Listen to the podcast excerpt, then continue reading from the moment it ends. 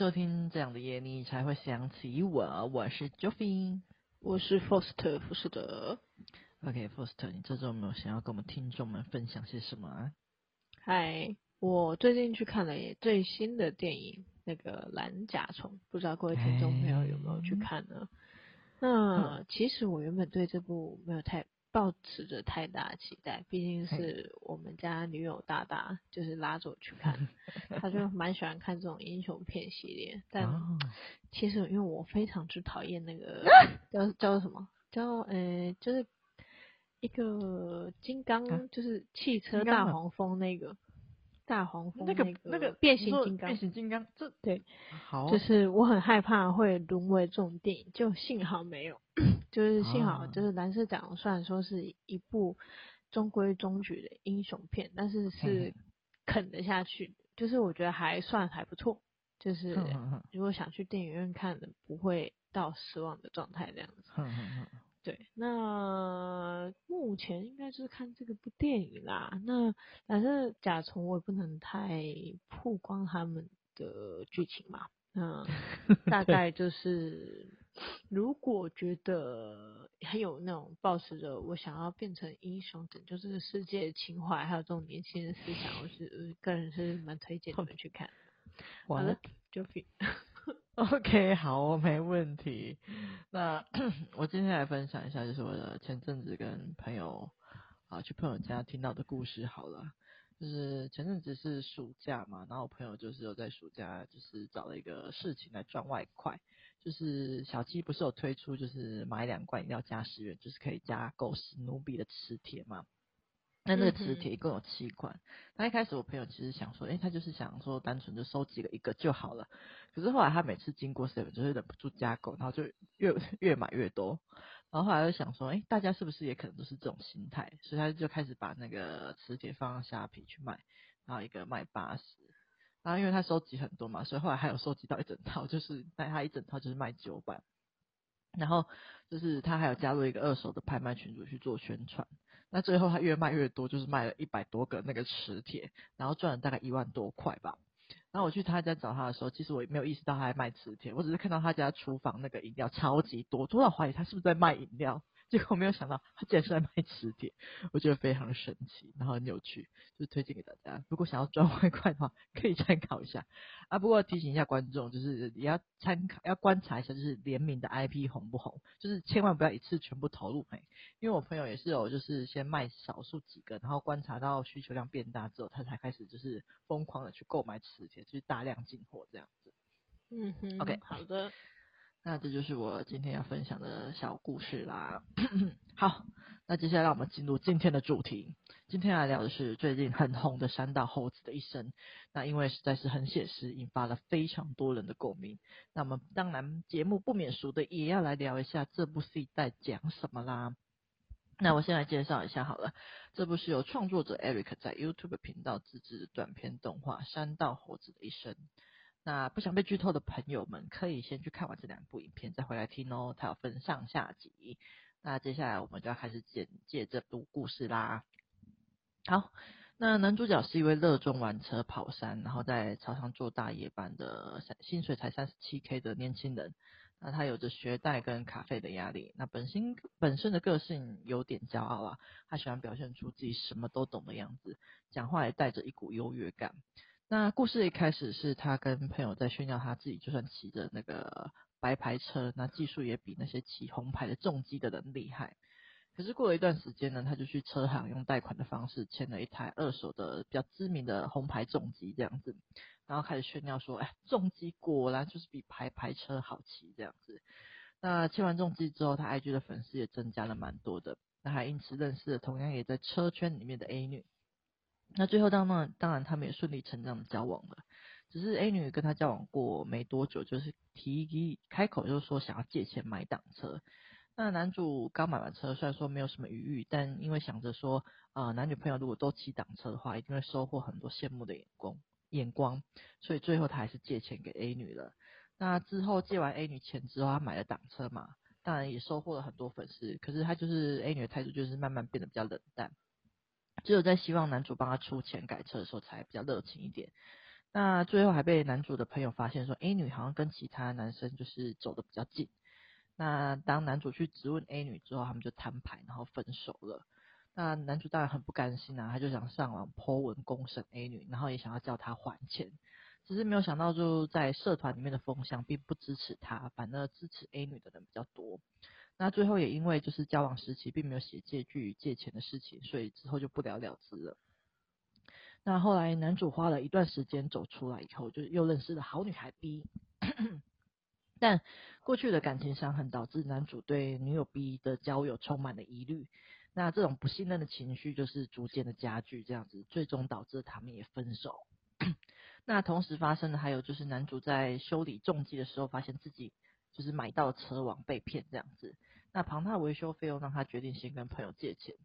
那朋友虽然好意的提醒他说可以卖车比较划算这样子，可是男主始终听不下去，决定还就是最后还是决定要借这样子。那庞大的金钱压力下，让他没有办法就是如期的还朋友钱。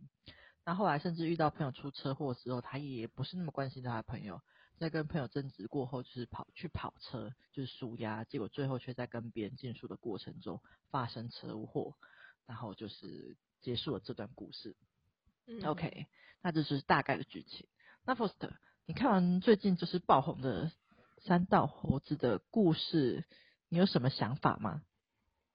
嗯，好的。那我又为了这个节目做了这样子的牺牲，毕竟呢，我实在是对这个三道猴子一点感兴趣都没有。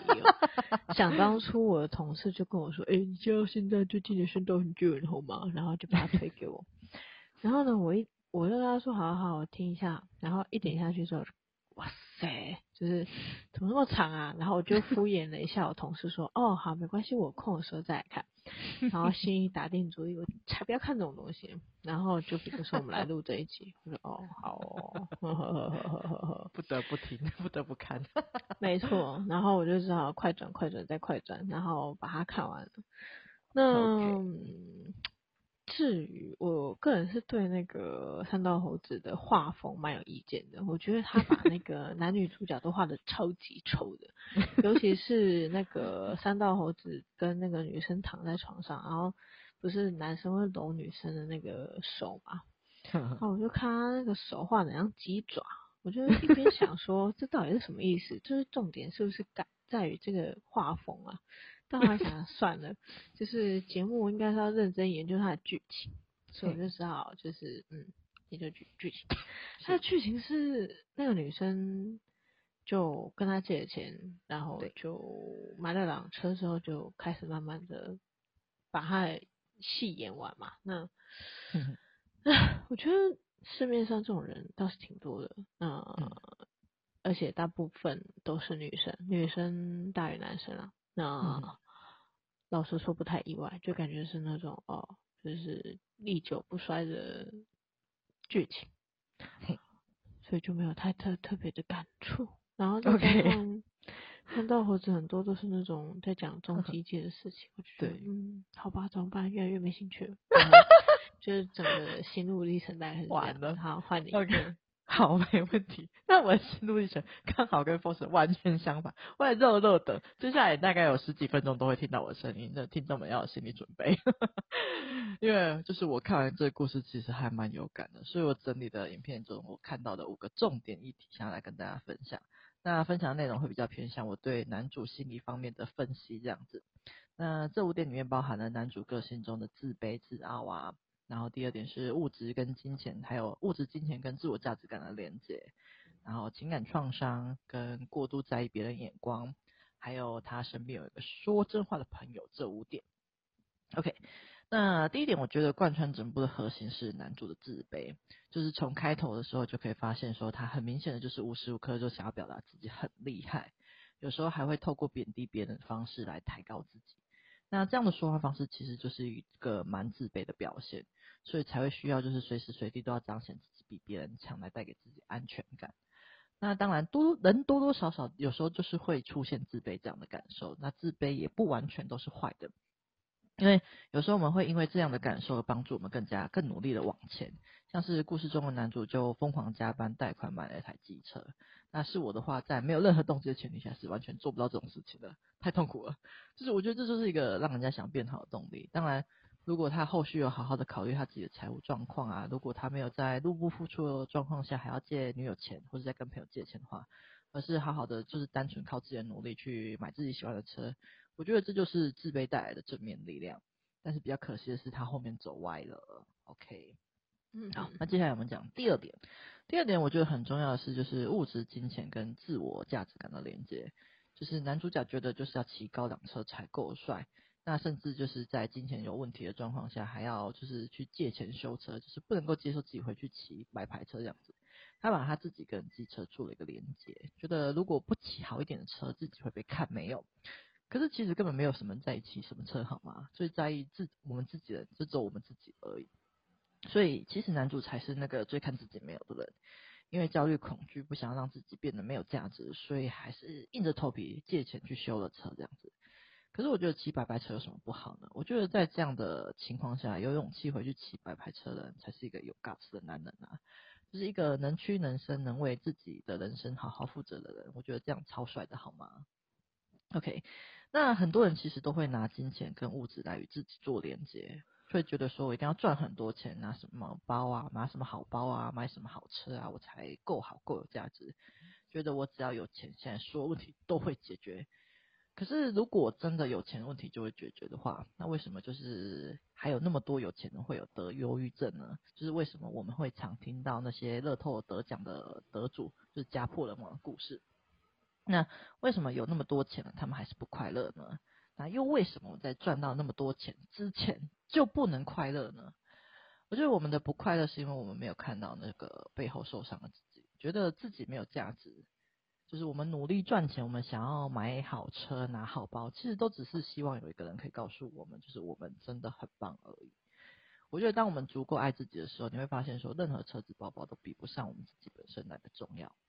但我并不是说就是包包车子有什么不好哦，就是只是我们可以在努力赚钱买车买包的同时，就是不要被自己的那些焦虑跟恐惧绑架，在能力所及的范围里面去让自己活成自己喜欢的样子，还是可以买重机买包买车，但这一切都是建立在我们可以负担的范围里面。我觉得健康的心态是我买只是因为我喜欢我买得起，而不是说因为有了这个东西我很棒，有没有这个东西我们都很棒。OK，这是第二点。好，那接下来第三点就是过度在意别人的想法。那会想讲这一点，其实是因为我觉得我以前也是一个超级无敌在意别人想法的人。可是后来我发现，就是说我的在意是因为我觉得我自己不够好，所以我需要别人来认同我，才能够让我觉得自己是可以被接纳的。不过在这些年里，我就发现，其实不管就是我认为的观点有多正确，都会有人喜欢或是有人讨厌。就像我很难理解说，为什么就是杀人犯也会有那么多的支持者，然后那些做了很多善事的教皇啊，却有那么多人去讨厌。就是我觉得你不管怎么做，都会有人喜欢你，也会有人讨厌你。所以我发现，就是当我看到这一点的时候，就觉得说啊，好像要别人认同自己这件事情就没有那么重要。当然，就是遇到意见相反的时候，我还是会去反省自己的选择到底有没有问题。可是，如果我反思过后，我还是坚定我自己的想法的话，那我就会照着自己想的去走。就是我不会再会去把自己的价值交给别人来判断。那其实我觉得这个很多人也会过度在意别人的想法，所以希望如果有跟我一样很在乎别人想法的听众们，就是听到这边，希望你们可以放下一点呐，因为别人怎么讲其实不重要，反正一定会有各种意见的人在那里，所以你想要活出怎样自己才是最重要的。OK，那接下来是第四点，情感上的创伤。那故事里的男主角因为就是被前任伤害后，就是开始疑神疑鬼的到，那最后导致跟现任的好女孩分手。那我觉得很多人可能都以为时间会疗愈一切的伤口，可是其实并没有，就是时间只是让，我觉得时间只是让你接受了你受伤这个事实，并且增加了你承受痛苦的耐力而已。那这些创伤你不去处理，它是不会好的。就像我们很常听到说，很多人都会用一生来治愈童年创伤一样。那创伤它会在某些类似的情境里面，就是反复的化脓流血，去提醒你说，哎，你受伤了。那如果你一直没有发现，你可能就会像男主一样，就是一直是希望别人来安抚你的不安。那严重一点的，最后可能就是像男主一样，导致关系破裂这样子。OK，那第五点，我觉得也是最后一点，就是说说真话的朋友真的很重要。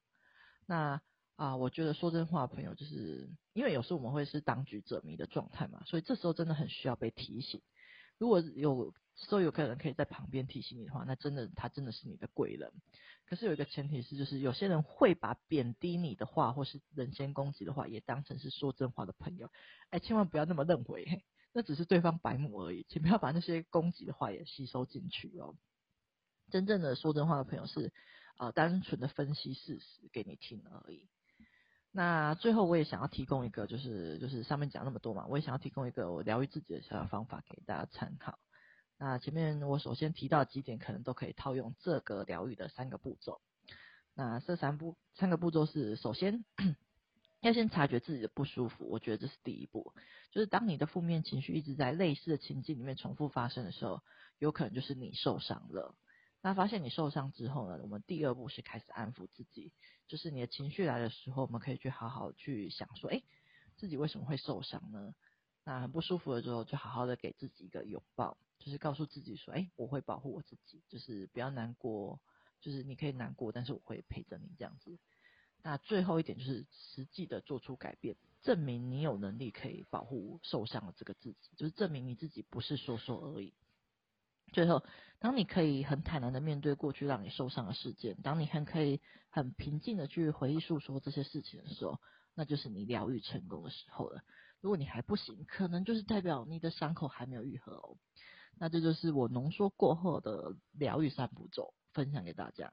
那疗愈的过程中，可能还会遇到很多困难，不过因为这不是今天的主题，所以之后如果有机会的话，再来跟大家分享一下说疗愈过程中可能会遇到的难题。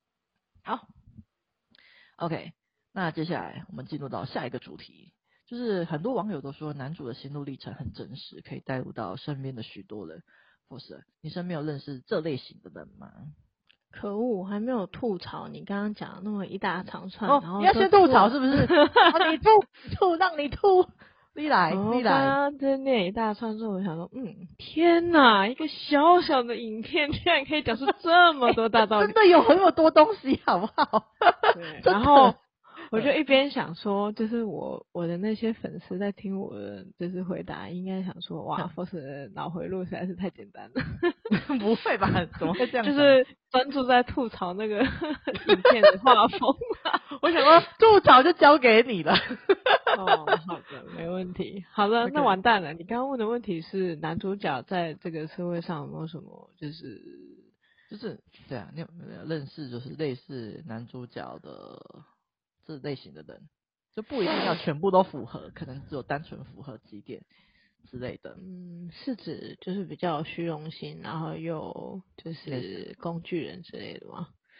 类似吧。这种人很多诶，就是不管是男是女，多的跟山一样。然后，哎呀，就是我我个人是觉得啦，就是不要因为别人的甜言蜜语，或是一时之间答应的承诺，或者是你。嗯看见这个人的一个冰山一角，你就不会去知道他的全部的面貌。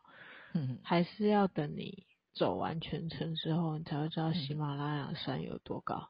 还是要等你 走完全程之后，你才会知道沙哈拉沙漠它的整体的路线，或者是它的绿洲到底具体在哪里。嗯，所以呢，嗯，不要太关注在别人。说的谎言里面啦，嗯，那但是每个人都是需要被需要或者是需要被爱的，所以我相信这个三三道猴子他对这个女主角所付出，或者是说我们世俗眼里的被骗，可是他其实当下他是心甘情愿的啦，那对。哎，我还是奉劝大家，就是 眼睛要擦亮一点。好了，还你。OK，好的，换我。呃，我觉得这个剧本其实议题就是真的蛮容易带入，就像刚刚 Force 讲，就很多人就是就是觉得身边有很多这样的人嘛。我觉得可能就是因为有这么多人，所以大家看才会对这个剧本特别有感吧。